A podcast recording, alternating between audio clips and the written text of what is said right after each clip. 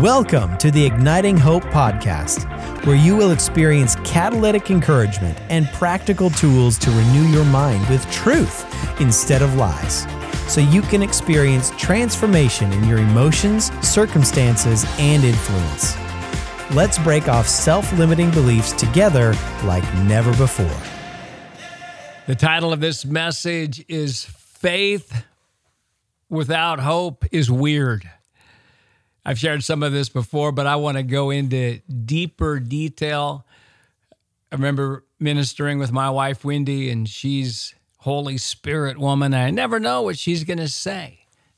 And we were talking about faith and hope, and she just said, faith without hope is weird. And we unpacked that later and basically came to the conclusion of this. Faith without hope is unhealthy. Faith without hope is unhealthy. Let me try to explain the difference between faith and hope. Faith is very specific. Hope is more general. Faith says, God's going to do this. Hope says, I don't know what God's going to do, but good things are coming. Faith people without hope are waiting for something to happen to really live. Faith people with hope are living while they're waiting. Let me say that again. Faith people with hope are living while they're waiting. And it's interesting how we just subconsciously delay really living until certain things have happened, till certain situations are resolved, certain uncertainties are answered.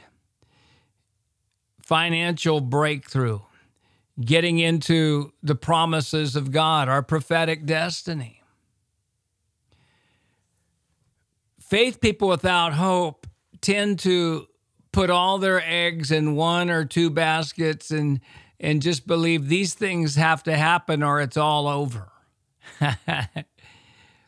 Faith people without hope tend to have a very difficult time overcoming disappointment because of a limited view that they can only live if certain things happen or certain outcomes happen or if certain people are in their life or certain, whatever. And so I love talking about this. Hope is the belief that the future will be better than the present, and we have the power to help make it so. Hope is an overall optimistic attitude about the future based on the goodness and promises of God. This is a second definition of hope I'm sharing, and I really like it because hope is an overall optimistic attitude about the future based on the goodness and promises of God. The psalmist said in Psalm 27, I would have lost heart unless I believed I would see the goodness of the Lord in the land of the living. Hope is the safety net for when what we believe for in faith does not happen. And we've all lost some battles. And I'm not saying we don't believe for anything. I believe we're supposed to believe specifically for certain things, but we all have believed for certain things and they haven't happened yet, or they didn't happen at all. And so hope is the safety net where we believe, hey, we still have a purpose. We still, God has good things. I'm not going to lose heart because I believe I will see the goodness of the Lord in the land of the living. You know, if I appreciate the GPS system that we have, and how, you know, I've got a faith GPS system that also has a lot of hope. Can you imagine if your GPS was only a faith GPS without hope? Well, here's what it would say if you took a wrong turn or the road was blocked. Your GPS would say, this trip is over. Pull the car over. Turn the engine off. Exit the vehicle. I can't get you to where you need to be from here. No, my GPS just says rerouting, recalculating. It doesn't get stressed at all. That's how hope is like a GPS. It says, I can still get you there. I can still get you to where you need to be. Faith people without hope believe they have limited options in life, that certain things have to happen. They have to meet the exact right person. They have to, be just absolutely perfect in the execution of their life, or they're not going to get there. But faith people with hope believe they have a lot of options. Why don't you just say right now, I have a lot of options. Say it with me. I have a lot of options. Let's say it again. I have a lot of options. Let's say it louder. I have a lot of options. And by the way, those who believe they have a lot of options have a lot of options. Those who believe they don't have a lot of options don't have a lot of options. That's how it works. That's why I love teaching on hope, because hope people, as we embrace the message of hope, it increases the options of our life, because we realize we can thrive no matter what happens. We realize that we're adaptable. Faith people with hope are very adaptable. They're like the Apostle Paul. He says, I can do all things through Christ who strengthens me. Philippians 4:13. And right before that, he said, whether I'm abounding or abased, I've learned to be content. By the way, if you're not content now, you're learning to be content. Paul learned. He wasn't zapped with contentment. He learned. But he says, whether I'm abounding or abased, I've learned to be content. I can do all things through Christ who strengthens me. He says, basically, I will thrive no matter what happens. I'll thrive as a millionaire. I'll thrive in jail. I'll thrive with government I like. I'll thrive with government I don't like.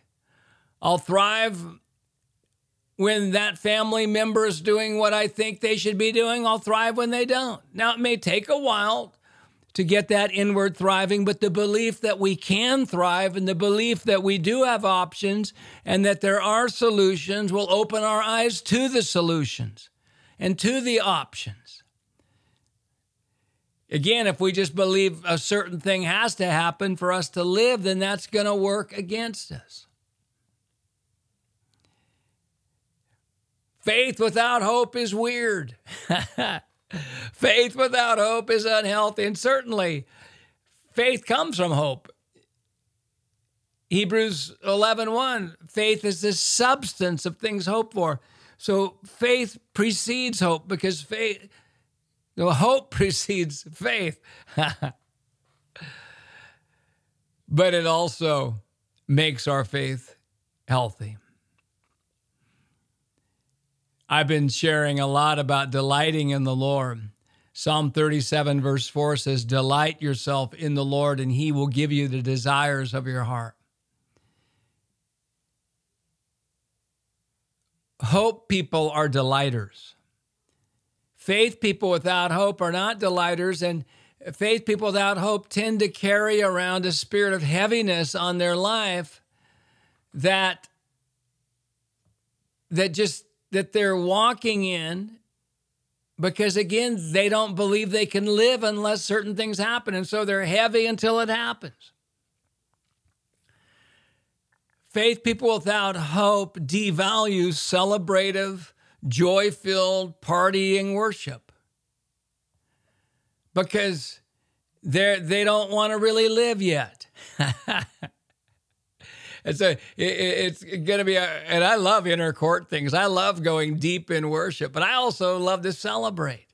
If I only want to go deep in worship or just deep in processing, then I'm probably missing the hope piece within my life.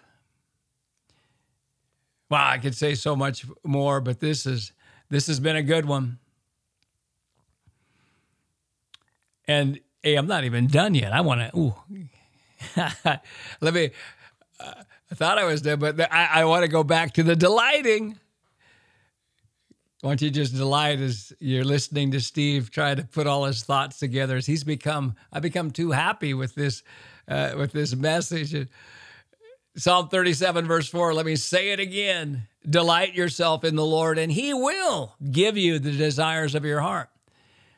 And I say this pretty much every week on my podcasts. When I'm talking about how to stir up the joy of the Lord in our life, which is our strength, and a merry heart is good like medicine, how to increase joy, delighting is one of them, because the delighter is delighting with unfulfilled desires. The delighter is delighting with unfulfilled desires. There's outcomes that he or she wants to see happen, promises realized, prayers answered that haven't been answered yet. They're called desires. If something is fulfilled in our life, it's no longer a desire.